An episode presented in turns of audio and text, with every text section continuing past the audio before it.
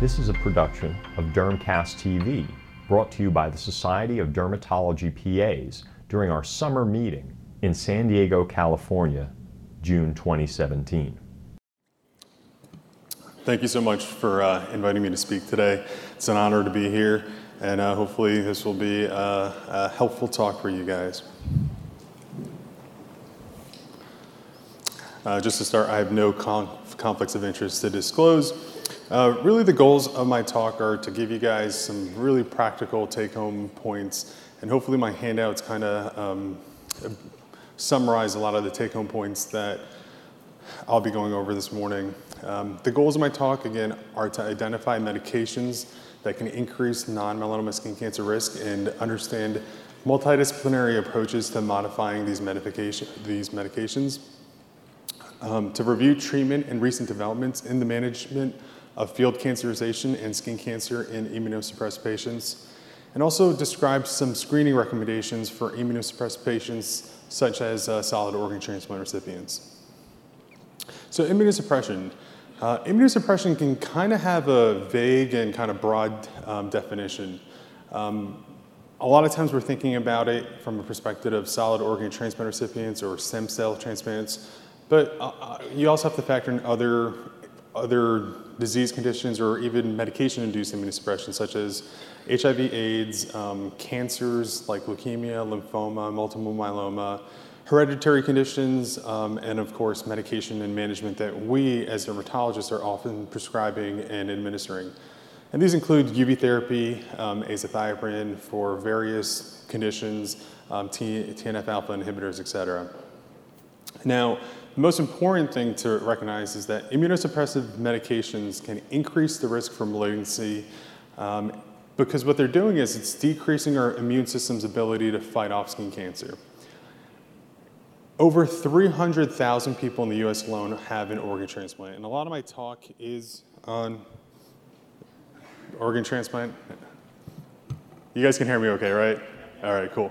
Um, over over 300,000 people in the U.S. Um, have an organ transplant, and a lot of my talk does focus on organ transplant, as that's my um, interest. Um, but and we'll, we'll, be talking about uh, um, some of the other conditions as well. Um, within solid organ transplant recipients, there is a 65 to 200 times increased risk for developing squamous cell skin cancer. There's a 16 time increased risk for developing basal cell and a two to three time increased risk for developing melanoma. Now, what's so important about this is that the mortality is nine times greater in these solid organ transplant recipients compared to the general population. And the melanoma mortality is over three times greater as well. Now, squamous cell is still the most frequent skin cancer in transplant recipients, but melanoma still remains the most deadly, especially in the following patients white males who have had a heart or lung transplant and are over the age of 50. And in those patients, we have to be extra cautious and extra aware um, with our management and screening. Another important consideration is patients with CLL. Cutaneous squamous cell is, is incredibly more aggressive in this patient population. And CLL patients with squamous cell or melanoma have much poorer outcomes. This includes local recurrence, nodal metastases, distant mets, and even death. HIV is another consideration, um, though the degree of increased risk for skin cancer is not as similar to CLL and solid organ transplants. There's a 3.6 increased risk in men and a 2.1 increased risk in women. Those who are on HAART therapy or antiretroviral therapy have a much lower risk compared to those who are not on therapy. And, and really, the next part of my talk is going to be 10 take home tips, uh, 10 tips to help manage these immunosuppressed patients to take home with you. So, tip number one educate, educate, educate. Educational intervention can improve sun protective behavior and decrease skin damage in sun exposed areas. Now, the increased risk in this immunosuppressed population is inevitable, and what we can do is educate them because it may lead to early detection, primary prevention, and course, uh, close surveillance. If, if anyone follows organ transplant recipients, if you just ask them how many doctor's visits they have, it's overwhelming. They're probably seeing a doctor at least once a week, if not more. And the closer they are from their transplant, just a few weeks out, they're sometimes in a doctor's office two to three times a week. And this, this is just for lab work, biopsies, general checks, et cetera. Now, as, from a transplant physician perspective, their goal is to salvage the organ and do anything possible to salvage that new organ. This may mean increasing their immunosuppressive medications. This may mean kind of not neglecting other aspects of their care, but really focusing in on making sure that that organ survives. Our responsibility as a dermatologist is to ensure that these patients and also these transplant docs understand the importance of skin cancer uh, screening and primary prevention. Tip number two screen early and screen often. What we do at UT Southwestern is we've created a relationship with the transplant team um, and we get them in before they even have their transplant. Now, most transplants to get even placed on a list, there's a checklist that they should see a dermatologist. And sometimes it's kind of vague who they're seeing. Sometimes even it's a PCP kind of just doing a skin check. But we think, obviously, we're the experts in skin and detecting skin cancer. So we recommend being seen by a dermatologist. Um, and it's a perfect time to educate them on sun protective and behavior modification. If we intervene early, we're much likely to have a better outcome long term. Um, in addition, we're much more active in biopsying lesions that we're concerned about rather than just doing cryotherapy or whatnot. So we biopsy much more frequently in transplant patients because they just tend to have some subclinical spread that sometimes you just don't recognize. Um, you know, sometimes we're thinking, hey, it's an hypertrophic AK, and we'll try to freeze it once or twice in an immunocompetent patient.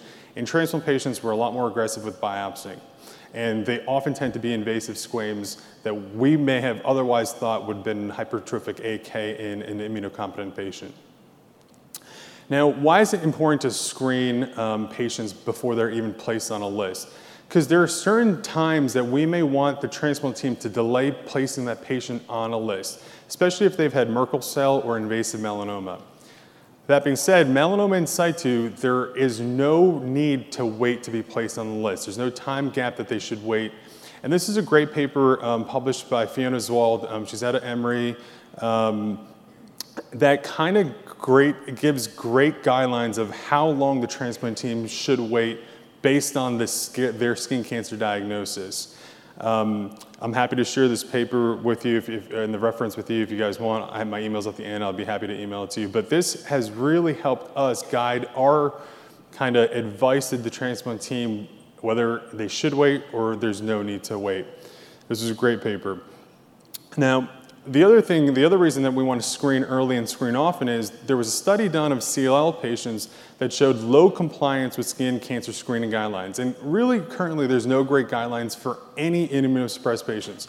What we kind of go off of is experience and, um, and the risk that the patient may have. And I'll, and I'll give you some of my recommendations of how frequently we're screening patients. In our opinion, it's better to overscreen than underscreen. Because the last thing we want to do is let a patient wait a year for their next follow-up visit, and then they're coming back in with six to eight skin cancers. And we've all had this at some point occur to us, um, just because they thought it was okay that one year follow-up was, was, was okay. Now, renal and liver transplant recipients are at a lower risk for developing squamous cell compared to heart and lung transplant. So in, in renal and liver transplants, we actually stretch things out a little bit more. Um, if they've had no history of skin cancer, and depending on their skin type, their sun exposure, usually six, every six to 12 months may be okay for them the, if, if you're a little bit concerned, move it to six months. If they're kind of type 5 skin, type 6 skin, potentially lower um, sun exposure, maybe once a year is okay for them. Now, if they've had one skin cancer diagnosis, we've automatically bumped them up to every four to six months for the rest of their life. No questions asked. They made one, they're gonna make a second one. It's just a matter of when. And so we're gonna make sure that we catch it early and are able to treat and intervene early. If they've had more than one skin cancer diagnosis, we're seeing them every three to six months. Um, and usually, if they've had like four or five, it's pretty much every three months for the rest of their life. And a lot of the a lot of the things that we factor in and how frequently we're screening them is how long they've been on immunosuppression. So the longer they are from the transplant, the more chronic immunosuppressed they've been, so that a higher risk for developing skin cancer. We look at their background sun damage, their field cancerization.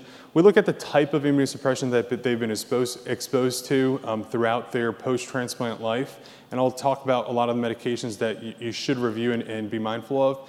And we also look at if they've ever had uh, voriconazole. Voriconazole is probably one of the worst drugs for a transplant patient, increases the risk for skin cancer tremendously, and I'll be talking about that in a little bit. So it's, it's a lot of those background factors that kind of help guide us to when and how frequently we should be screening these patients.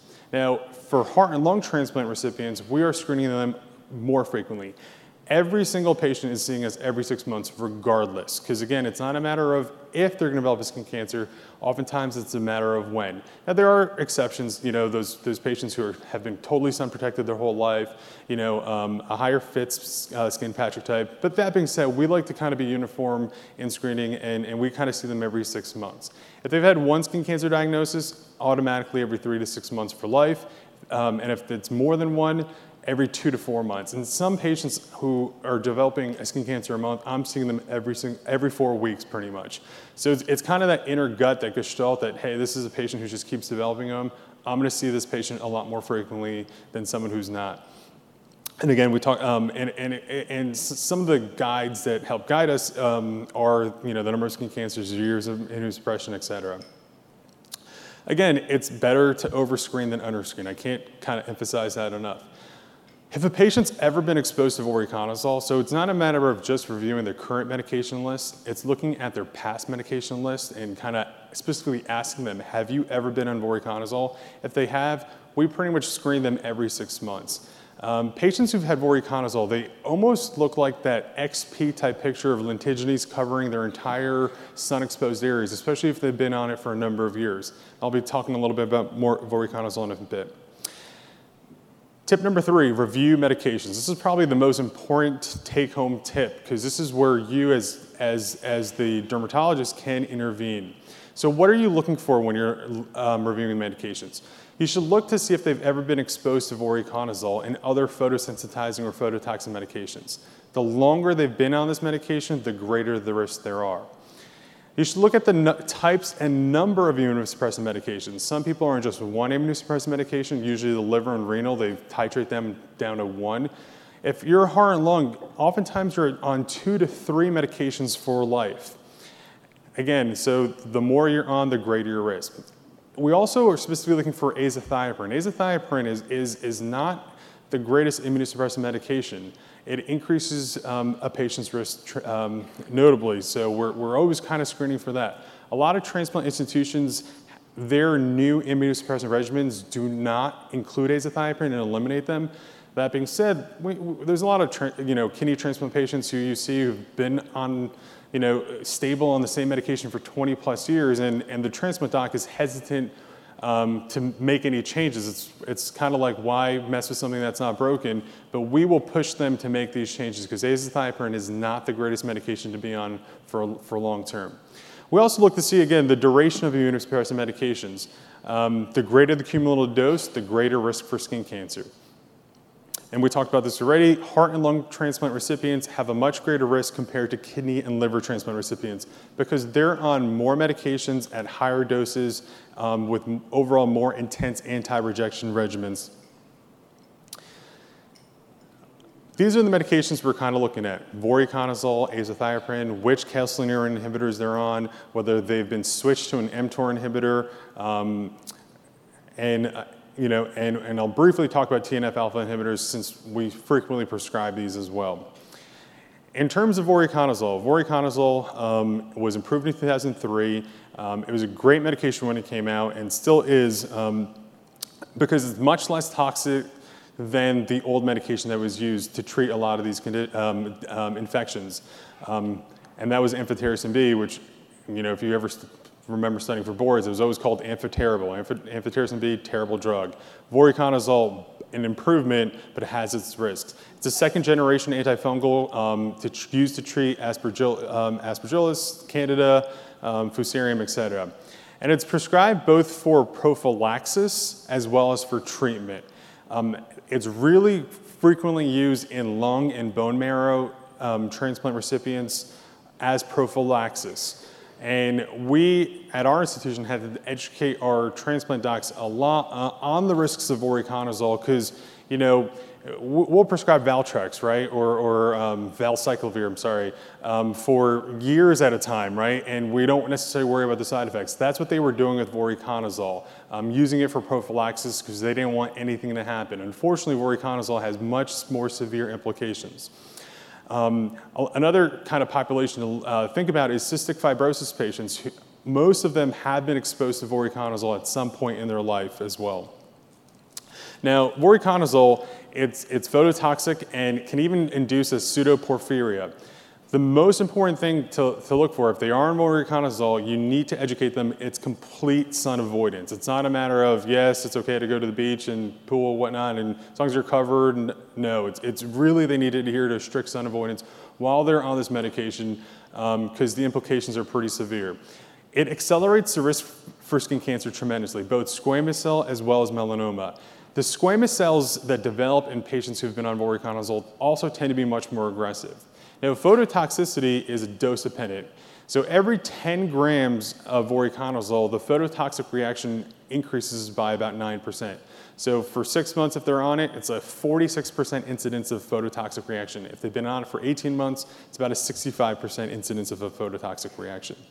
Now, a lot of people don't know this, but on the labeling, it actually says if the patient were to develop a squamous cell carcinoma or a melanoma, voriconazole should be discontinued. Unfortunately, there's not many great alternatives until more recently. So yes, you know, the transplant docs were aware that they developed squamous cell melanoma, but unfortunately had to keep these on, keep these patients on the medication knowing how bad of a drug it could be for future skin cancer development because it was the only thing used to treat their infection. Now, if a patient is on voriconazole, limit the patient's exposure if, if possible. And this is where the discussion with the transplant team is so important. Um, if it's only being used for prophylactic purposes, try to get that transplant doc to discontinue it. Um, if, it's, if the patient's on for treatment, see if the transplant doc would be willing to prescribe an alternative. Now, more recently, this is literally in the last year, we have two um, new alternatives, isavuconazole it's newer. There is a potential to be less effective, um, but it has shown to work um, for the indications. Another medication is posaconazole. Initially, it was an incredibly high cost. Um, the bioavailability was somewhat thought to be unreliable, but there is a new oral formulation that is cheaper and with reliable bioavailability. So patients on voriconazole, if they're on, if they're getting it for prophylaxis, try to get them off it. If they're using it for treatment, if it's going to be a long treatment course, and sometimes the treatment course is six to nine to 12 months, see if the transplant doctor will be willing to switch them to isavuconazole or posaconazole. And anytime a patient is on voriconazole, make sure they're adhering to complete sun avoidance while on therapy. The next medication to talk about is azathioprine. It's an anti-metabolite, anti-rejection medication, and it inhibits the repair of UV-induced cellular damage. This is what increases the skin cancer risk. Organ transplant recipients on azathioprine are over two times more likely to develop squamous cell than a transplant recipient not on azathioprine. In addition, they have about 1.3 times increased risk for developing melanoma. There are newer alternatives like mycophenolic acid and um, tacrolimus, which have lower risks for squamous cell uh, skin cancer development. Mycophenolate was um, an anti-metabolite approved in 1995, um, and it really has replaced azathioprine in most regimens. That being said, there are older docs who, um, or, or, transplant recipients who've been on and stable on the same medication for decades, for example, who are still on azathioprine. Um, and it, it, would really help the patient long term if you're able to convince that doc to switch them to a newer anti-metabolite. And, and patients do really, really well on, on mycophenolate. The other medication to consider is calcineurin inhibitors. Now, the old calcineurin inhibitor, which we often prescribe for psoriasis and whatnot, cyclosporin, was, uh, was approved in 1983. The newer calcineurin inhibitor, tacrolimus, was approved in 1994.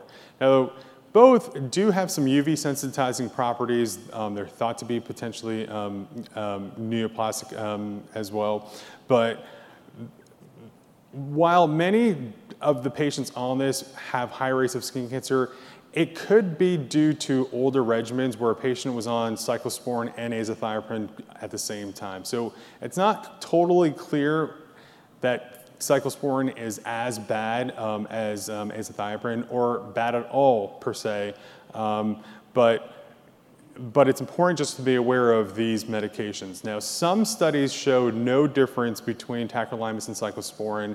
Some studies show cyclosporin being slightly worse than tacrolimus in terms of skin cancer. It's kind of the debate's out. Um, it's just important to be aware of these medications, and the most important thing is making sure they're off the azathioprine if at all possible.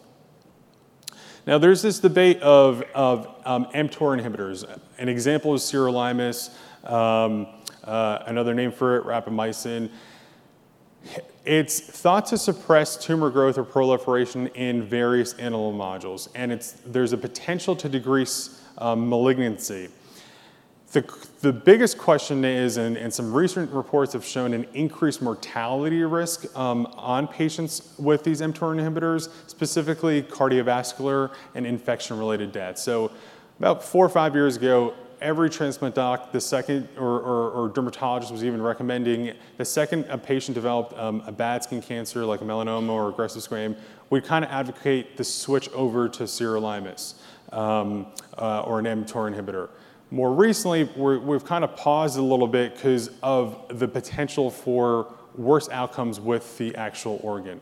Now, initial studies did report a decrease in squamous cells when sirolimus was substituted for calcineurin inhibitors, that being said, one study showed that the impact is only there if you make that switch after the patient has developed a, only one uh, squamous cell. If you kind of try to do the switch after they develop multiple, it's, it's thought to not have much of a benefit. It also does not appear to decrease the risk for other cancers that we're really aware of, but again, more research is necessary. The other big concern is that um, mTOR inhibitors, um, there are higher rates for acute rejection of the actual transplant. So that's why it's still kind of unclear. Now, there's some institutions, such as UCSF, every single patient does get switched pretty early on, but other institutions have kind of taken a little step back and, and are really trying to review the risks, benefits or, uh, of switching. When do we switch at UT Southwestern? Um, we, will we will kind of use it if a patient develops another malignancy or a metastatic squam. Um, then, then we try to switch it. We're, we're not advocating every single patient who's had a single squamous cell to be switched because um, there's a lot of other factors that need to come into play because we don't want the patient to have worse outcomes with cardiovascular um, or infection, et cetera. Um, TNF alpha inhibitors, this is another medication that we often prescribe and, and see being prescribed by rheumatologists and other physicians. Um, there is a theoretical risk for um, increased risk for skin cancer, but there are disease related factors or past treatments that may play a role in this increased risk.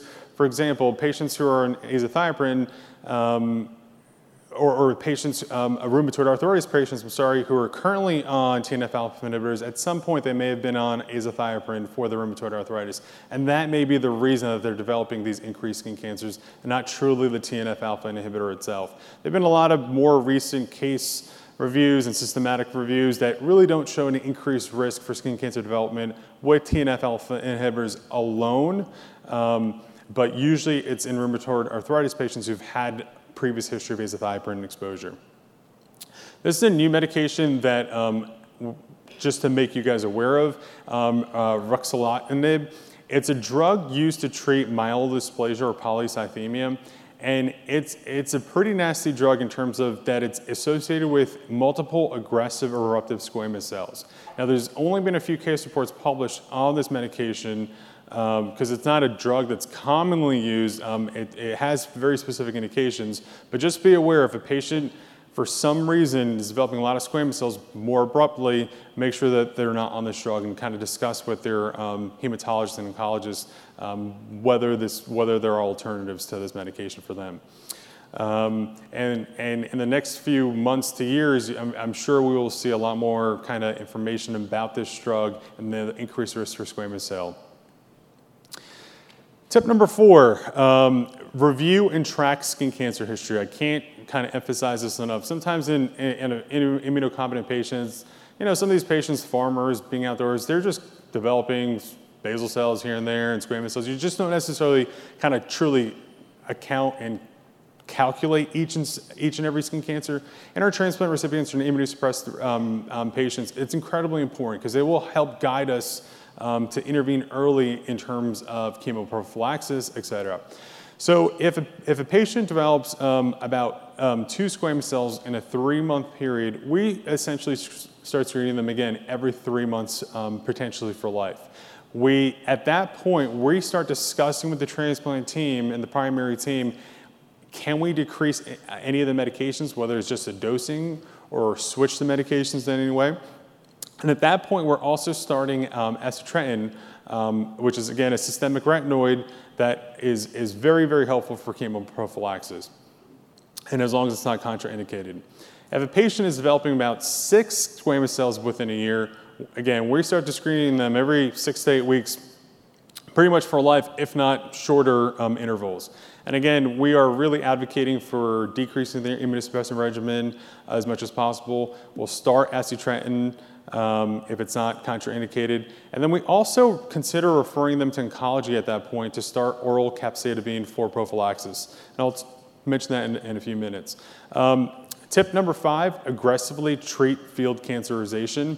So if a patient, if, if a patient has bad sun damaged skin, we really don't just say it's bad sun damage. In these immunosuppressed patients, it's field cancerization. And it's a matter of not if one of those kind of actinic keratosis will develop into a squamous cell, it's a matter of when.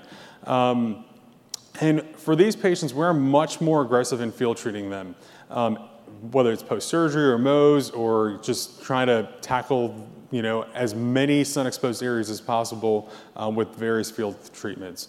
Um, what we'll do is if a patient has kind of any degree of kind of hyperkeratotic AKs in a setting of bad sun damage or field cancerization, we'll actually debulk and curette these. So we'll numb them up with local anesthesia, we'll get a curette, and when literally any kind of that hyperkeratosis, we are, we are debulking them and getting it to the point where you'll kind of see pinpoint bleeding at those sites. Um, and, for, for, tolerability, we do recommend anesthesias, uh, making sure that they're um, numb before. And then in these patients, we're repeating field treatment much more frequently. You know, in your immunocompetent patients, maybe once every three years or four years, we'll recommend blue light. Some of our transplant or immunosuppressed patients, we're doing field treatment every single year, if not months at a time. And it, it's not a pleasant experience for them. Um, that being said, we'd much rather prevent developing uh, uh, of a squamous cell um, and, and a, one with a bad outcome, we'd rather them kind of be somewhat uncomfortable uh, instead. These are the topicals that we will prescribe. Um, most commonly, we're doing 5FU. Um, our regimen, and again, there are so many different regimens, we'll do Monday through Friday um, for three weeks. We like the weekends off because they feel like they can kind of get a break and things can calm down a little bit. Um, we'll take a week break in between and then th- for three more weeks. I think those weekends off are incredibly helpful for patients. Um, it kind of gives them a breather. We'll tell them sometimes just to use plain petrolatum on those weekend days to help soothe things and help things calm down, and then they feel a lot more comfortable getting um, started again on Monday.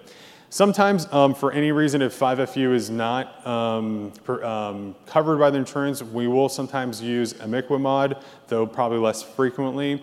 Um, again, we will use a um, nightly regimen Monday through Friday for three weeks, one week off, and then nightly again for three more weeks.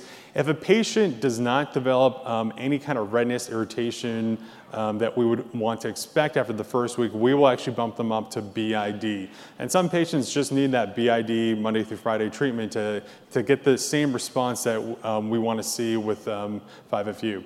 Um, Ingenol mebutate, another um, more recent field cancerization um, therapy. Again, face, scalp, it's for three days. Extremities, it's for, um, uh, for two days at a higher concentration.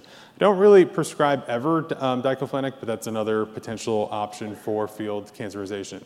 There was a very new um, recent study um, just published in, um, online in November of 2016 where um, the researchers would actually combine 5-FU with um, calcipotriol ointment. Um, and they would use this BID for four days with significant results. Um, 87.8% reduction in AKs compared to 26% of just 5-FU mixed with Vaseline. So we have tried to shorten regimens. Again, six weeks is a long time to put topical 5-FU. Um, so I think a lot more studies are being done to see ways to shorten regimens. Um, and again, this is a very recent publication. I've tried this on a handful of patients. Half of the people did respond pretty well. Half the people didn't. And again, we're still figuring out, did we tell the patient to put enough on at the same time? Um, how were they mixing it, et cetera? So there's things that we as prescribers need to figure out. But this is thought to be um, a way to shorten durations of, of field therapy um, by mixing um, 5-FU with calcipotriol ointment. Some compounding pharmacies will also even do the mixing alone. What we do is we just prescribe both as individual. We'll tell them to kind of use um, half and half and, and kind of mix together and apply twice a day. But I think down the road, especially in the next few years, we'll see a lot easier regimens for patients to kind of um, do at-home field cancerization. Other things that we'll do, we're pretty aggressive with cryotherapy. Anytime patients are seeing us, you know, there's sometimes patients will be like, oh, please just avoid my face. We, we kind of, uh, um, in our um, transplant recipients, we, we don't give them an option because um, we just know that these will turn bad at some point. Um, we're, we're very aggressive in terms of doing um, PDT. We'll incubate longer in them. Um, oftentimes we'll, again, debulk some of the hyperkeratotic lesions with the curette before they get the PDT um, therapy. Red light is thought to penetrate a little deeper. Um, so if you have a red light, that's probably um, preferable over blue light, but you can still get nice um, results with blue light therapy. We'll do TCA peels even on our transplant recipients, um, especially for kind of extremities or wide surface areas where it may be hard for a patient to kind of, you know, tolerate PDT um, or, or, get the appropriate coverage that we like. And there, there are some people also doing ablative laser resurfacing um, for field cancerization. Again, probably not the best way, but um, another option um, if, uh, if a patient is looking for also some other benefits. We also do a lot of chemotherapy wraps, um, especially for our patients who have kind of um, AKs just wrapping around their entire arms, uh, uh, upper arms, or even lower arms. And how do we do this? We'll prescribe them a tube of topical 5-FU. We'll tell them to bring it into their next visit. We will then numb up any hyperkeratotic lesions on the extremity that we're trying to treat. We'll curette it and kind of hyfrecate the base. Um, and then we'll apply the 5-FU. For an upper extremity, we're probably using about a third of the tube. For a lower extremity, um, probably close to half a tube um, each application, and we're applying it circumferentially around um, that extremity.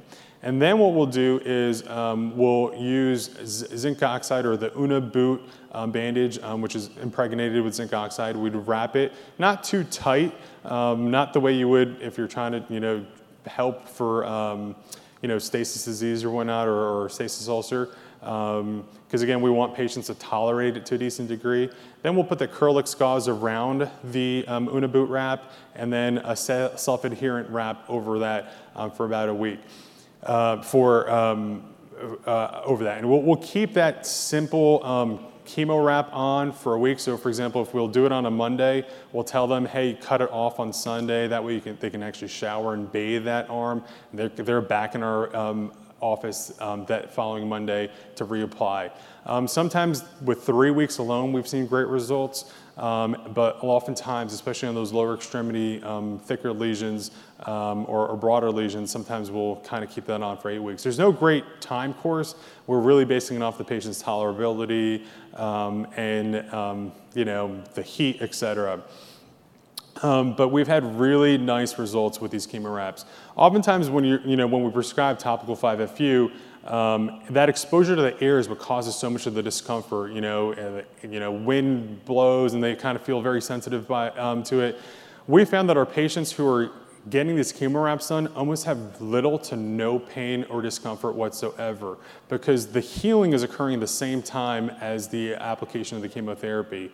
Um, and we, we've again seen incredibly um, great results with very, very good tolerability. The biggest patient complaint is not washing that area or keeping it dry in their baths and showers for the week that it's on.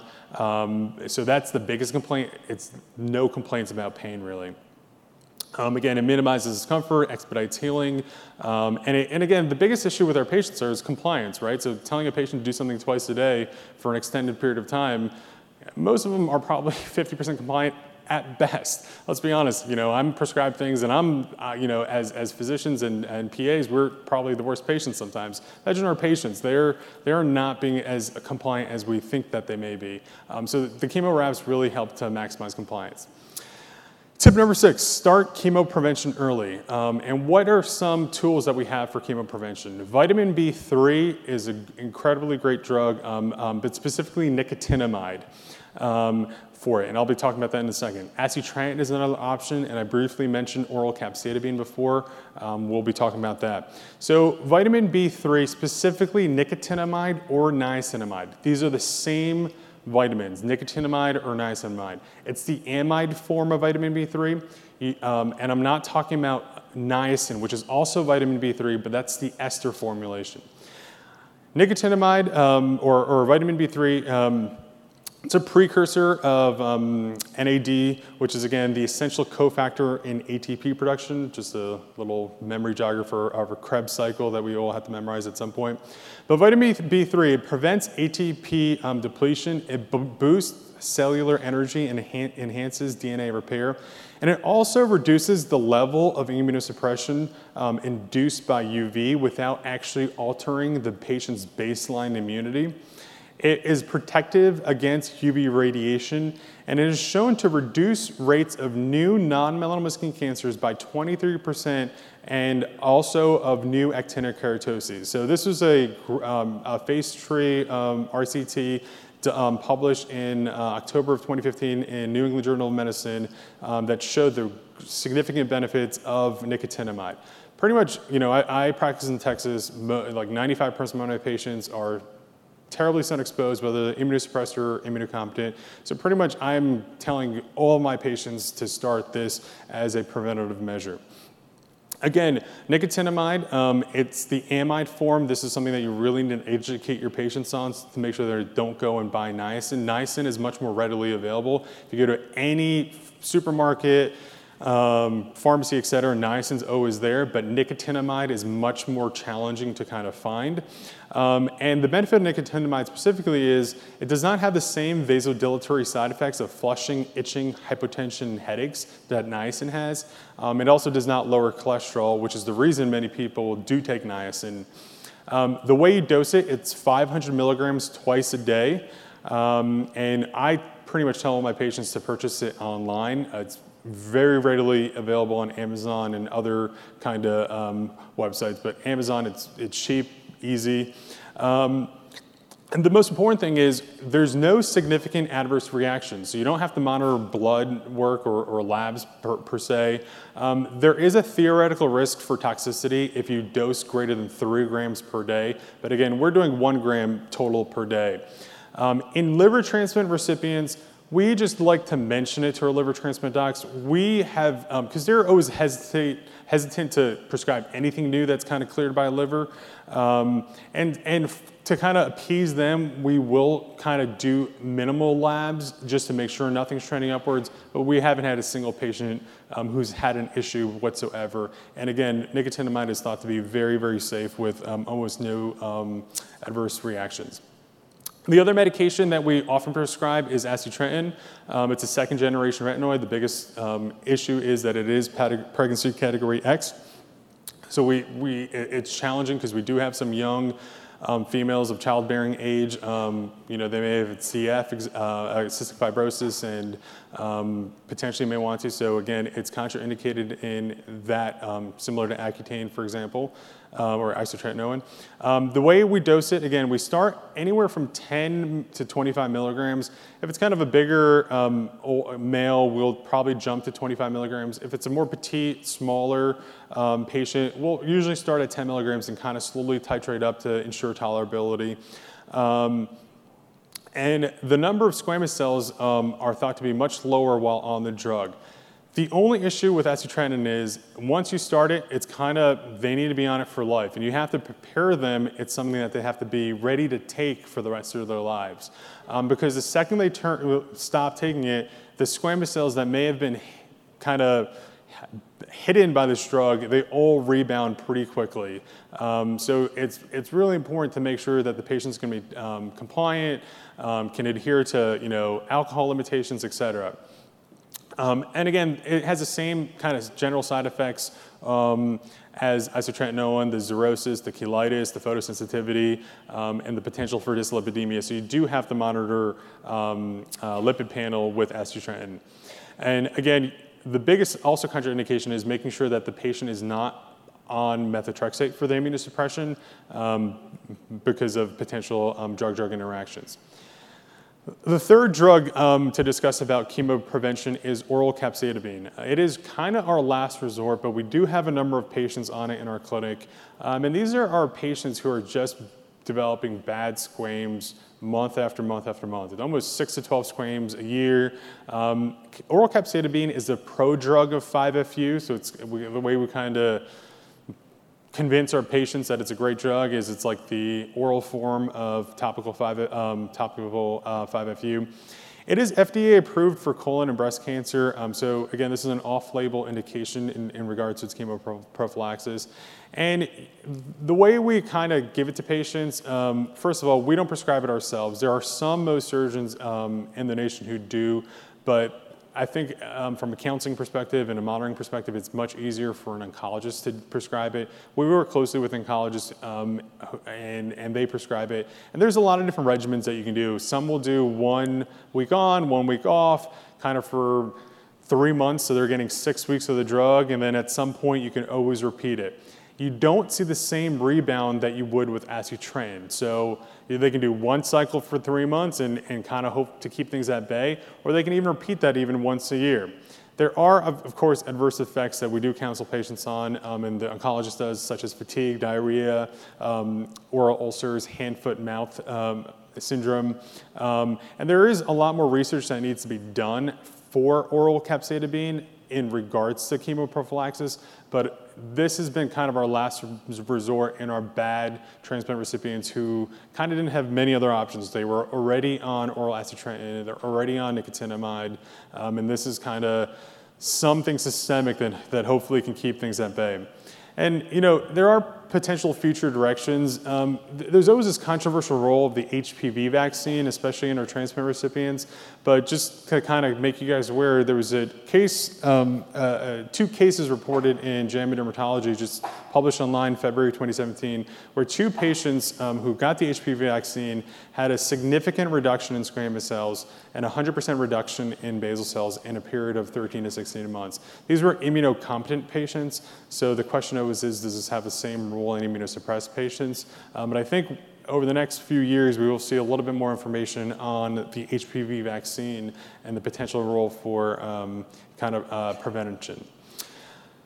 Tip number seven, um, recognize high risk lesions. It's incredibly important, you know, sometimes we'll have squames that are, you know, tiny little ditzels and you, you kind of just tell the patient, oh, you know, see the Mohs surgeon whenever you can. But then you have these really nasty, huge, rapidly growing, poorly differentiated um, squames that are in high risk locations, such as the temple, ear, lip, et cetera. Um, and those, you don't, you tell the patient, you, you literally should get on the phone with the Mohs surgeon and say, how quickly can you get this guy in? Um, sometimes it, it, it, probably doesn't, if you don't kind of scare the patient to letting them understand and, and um, and, know that this is a bad squamous cell, sometimes they'll just put it off for a few weeks. And as the Mohs surgeon, we're not screening every single fax or referral that comes through um, to see which one needs to be done this week and which one doesn't. We kind of guide our referring providers to let us know which ones need to be treated immediately. So the second you see what is considered to be more of a high risk lesions, you should be kind of advocating um, to, to get that patient in as early as possible. Um, at Southwestern, what we have is we always have one two spots blocked out per day um, for these high risk urgent kind of referrals that need to be treated um, much more quickly than your average little ditzel. Um, um so again, these are your um, these are our high risk um, squamous cells, lesions greater than two centimeters, high risk locations such as ear, lips, scalp, temples. Uh, tumor depth, um, and again, our pathologists don't really quantify Breslow depth or tumor depth on their path reports because um, oftentimes when we biopsy squames, it's very different than biopsying what looks to be a melanoma.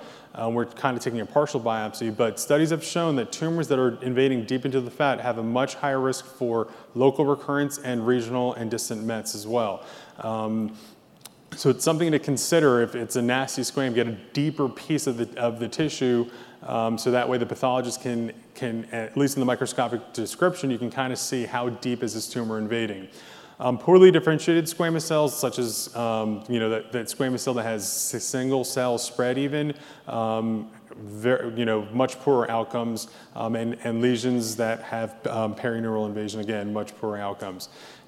Unfortunately, you know, we're still working on the best staging system for staging squamous cells. You know, historically, we've had the AJCC. Um, initially, AJCC lumped basal cells and squamous cells kind of in one category. As we all know, they're very different tumors, especially in transplant recipients. Um, what I kind of use more so uh, more recently is the Brigham, Brigham and Women's Hospital um, staging criteria for squamous cells. And this really helps to kind of guide us when adjuvant therapy may be more indicated. Um, it, it's, it's, it's not the, there's no great system at this point, but the Brigham Women's system has shown to be the best. Again, high risk lesions, um, we kind of talked about. Every time a patient who's been is immunosuppressed for whatever reason, we're doing a total lymph node exam. Um, we do that often with our melanoma patients, but sometimes we forget to do that with our immunosuppressed patients who've had squamous cell. Um, that's what's going to kill them. It's that regional and distant met from their squamous cell is going to kill them. In addition to obviously their, any melanoma that they may have had. So always do a full and complete lymph node assessment. Um, the staging systems um, are not validated in immunosuppressed patients, um, but again, the Brigham and Women's staging criteria is thought to better risk stratify squamous cells in, in immunosuppressed patients um, in regards to the risk for nodal mets and local recurrence.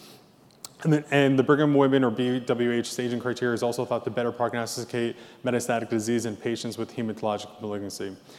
Tip number eight, be available and treat early. Um, again, thin, low-risk melanomas have an excellent long-term prognosis compared to those diagnosed at later stages. So if a patient who's been immunosuppressed specifically calls you, hey, I'm worried that I have a new mole, get them in as early as possible.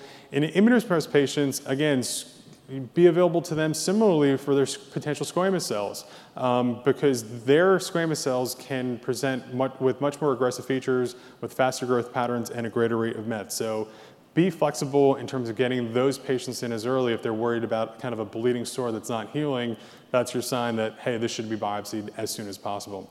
Um, and what we do is we educate all our immunosuppressed patients to call us as soon as possible if a new lesion develops. We've trained our, our, our um, scheduling staff to, and, and, the way our EMR works, we're able to see who's kind of this high risk transplant um, recipient that they know to ask us when they can get overbooked in. Don't, we tell our patients, do not wait for your next appointment to come see us for these lesions biopsy. The second you notice something, call us immediately so we can get you in early. The earlier we biopsy, the earlier we can treat. Um, and again, it's about educating the office staff so they're aware of potentially holding spots, overbooking, um, et cetera, and expediting treatment.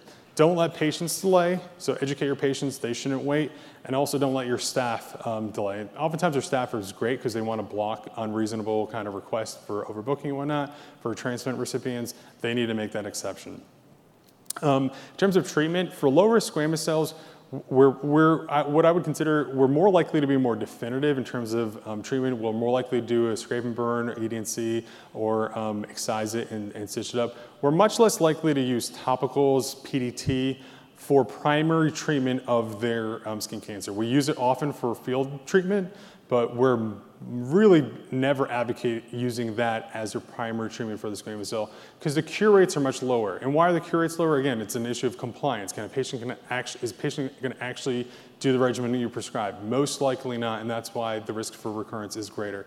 Um, so we definitely are more likely to um, excise. For a higher risk squam, again, we're excising it and um, do, we're doing Mohs surgery. We're ensuring clear margins. And oftentimes um, we'll consider whether sentinel lymph node biopsy may be indicated, um, whether um, a CT or ultrasound of their nodes may be indicated. Every institution is a little different in terms of who advocates for sentinel lymph node biopsy. If they're not advocating for sentinel lymph node biopsy for squamous cell, they may instead do um, kind of more high def ultrasound and CT imaging.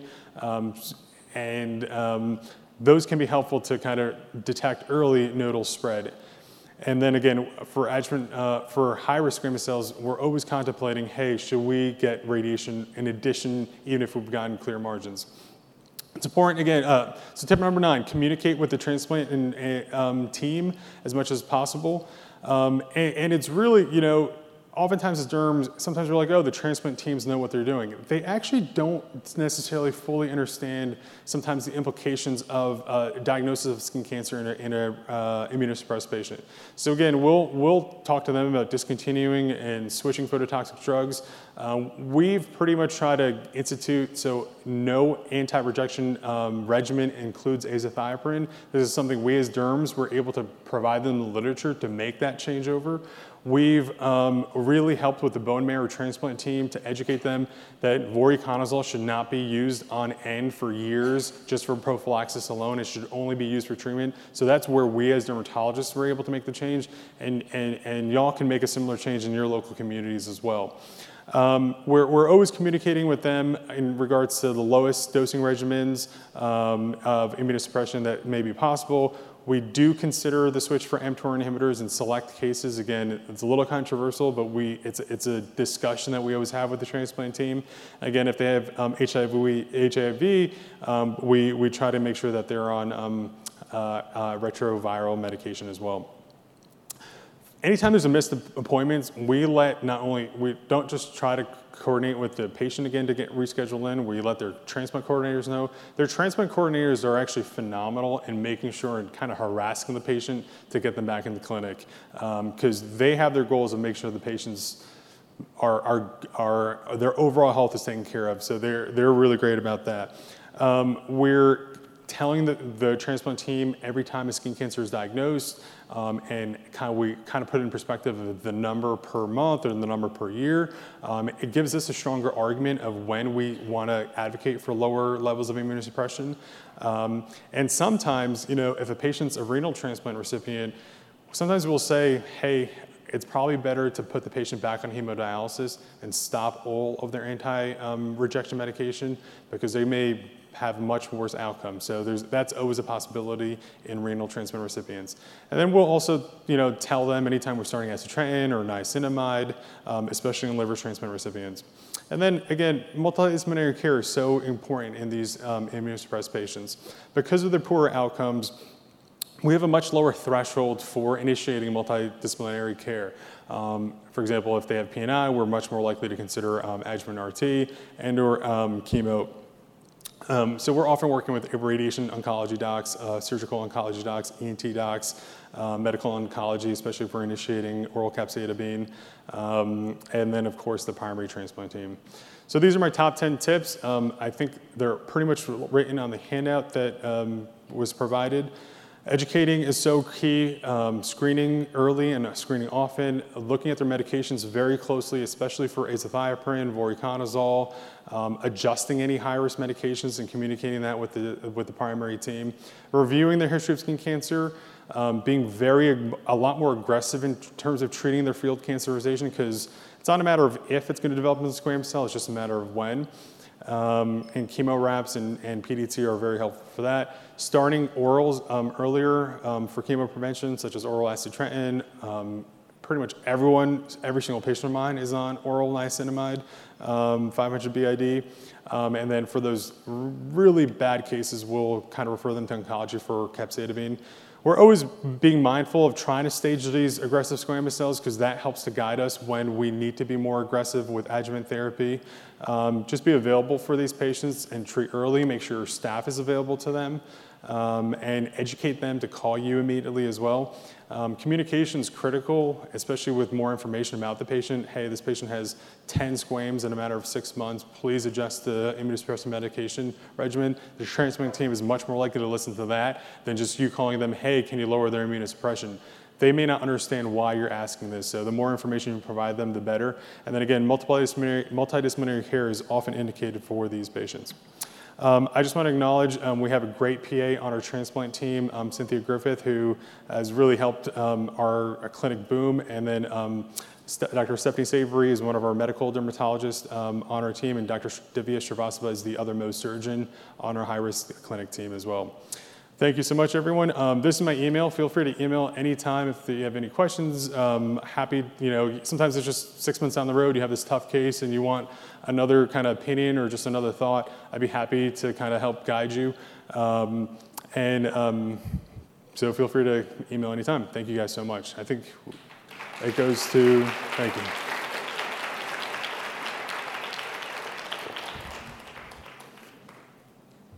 The overall performance of the speaker.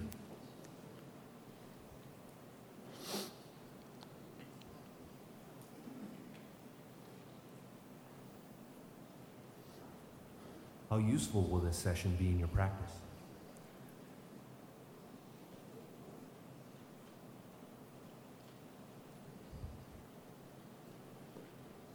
As a result of this program, do you intend to change your patient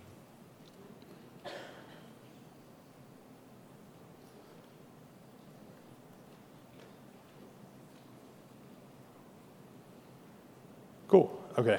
So we have about five minutes for questions. Um, first question, I guess. This is this is a cool setup with, with these types of questions. Um, regarding transplant patients and screening with a history of skin cancer, what if you have a lung transplant patient with a history of less than five skin cancers over 20 plus years, all in situ or BCCs?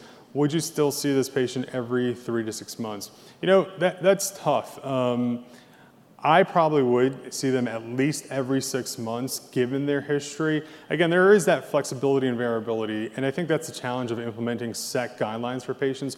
Those are kind of our guidelines, but remember, guidelines and rules are meant to be broken to a degree. I would still see them every six months because it just takes one bad squame to kind of make a really big impact um, on the patient's you know, morbidity, mortality. So we, I would probably still see them every six months. Um, do you follow the appropriate use criteria guidelines for Mohs? Um, these patients have Mohs every month, or do you consider excision with wider margins? Um, at our institution, we'll do a lot more excisions with wider margins. Um, we always consider appropriate use criteria guidelines for Mohs. Some people argue that um, immunosuppressed equals Mohs automatically. We're not necessarily, um, our institution at least is not in that mindset at that point, um, but we will oftentimes say not just you know four to five millimeter margins, this patient needs a six to eight millimeter margin excision, because um, it's also tough. Patients, some patients don't want to spend a day with us you know, every week getting Mohs done with the waiting time and whatnot. So sometimes we try to figure out what truly need Mohs and, um, and which can be done with a wide local excision. The other thing is what we do at our institution, um, you know, some, some Mohs surgeons will only do one lesion per day. Um, there are reasons for reimbursement and whatnot we're fortunate that we just take care of it, whether they may not be reimbursed or not. Uh, most likely they don't, but we do sometimes three to four lesions on, on a single given day, um, just because we understand it's so challenging to sometimes see multiple docs and come back multiple times. Um, do you use the Mayo protocol and use Efudex regularly in transplant patients to um, keep AKs down?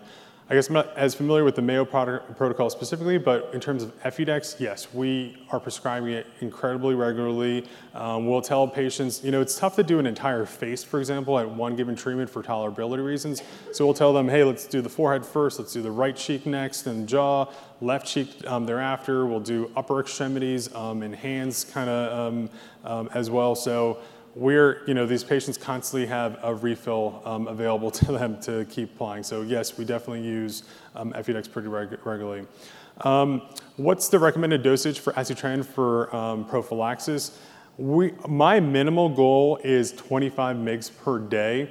There are some patients who will be able to tolerate even 50 milligrams per day. Usually, these are patients who are much bigger, um, you know, 250, 300 pound, um, who can tolerate it. Usually, the reason we can't reach that dose in everyone is the tolerability of the dry um, xerosis, the cheilitis, um, and oftentimes the lipid dysfunction as well. So it's always a balancing act, but my minimum is 25 mg per day if they can tolerate it. I do think in some people who can't get 25 milligrams a day, there is still some positive to get them to 20 mgs a day or 10 mgs a day potentially, but my goal is 25 milligrams. Can you explain how you perform chemo wraps? Absolutely. So chemo wraps, again, you take one extremity, um, you, get, you prescribe the Efudex. So for an upper extremity, essentially, you're using a third of the tube, you're smearing it on circumferentially from wrist to elbow, pretty much.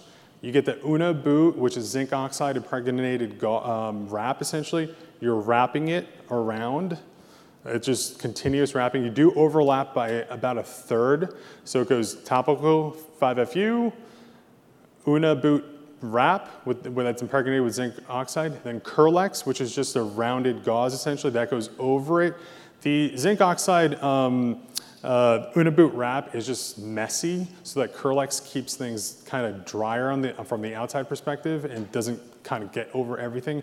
And after that is Coban, which is like a self-adherent wrap. It's the same thing that, you know, if you ever get your blood drawn, that's what Coban is. That's what they wrap to put a little pressure from um, where they access your, your vein. So 5FU, about a third of a tube for an upper extremity, about half a tube for the lower extremity. Then it's um, the Unna-Boot wrap, Kerlix, Coban. Pretty simple, actually. Um, what we will do for hyperkeratotic lesions before we do the wrap, we'll curette them down, we'll numb them, curette them down, hyfrecate the base, and then put the um, Unna-Boot wrap on. Okay, do you screen patients for skin cancer on TNF-alpha inhibitors or any other biologics routinely?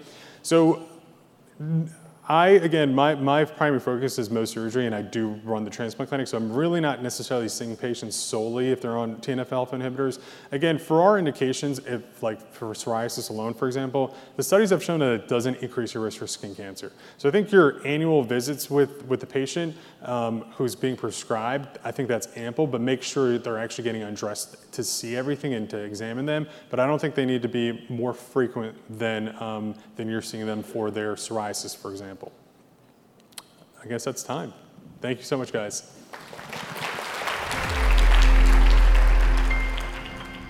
This has been a production of Dermcast TV, brought to you by the Society of Dermatology PAs, recorded live during our summer 2017 meeting in San Diego, California.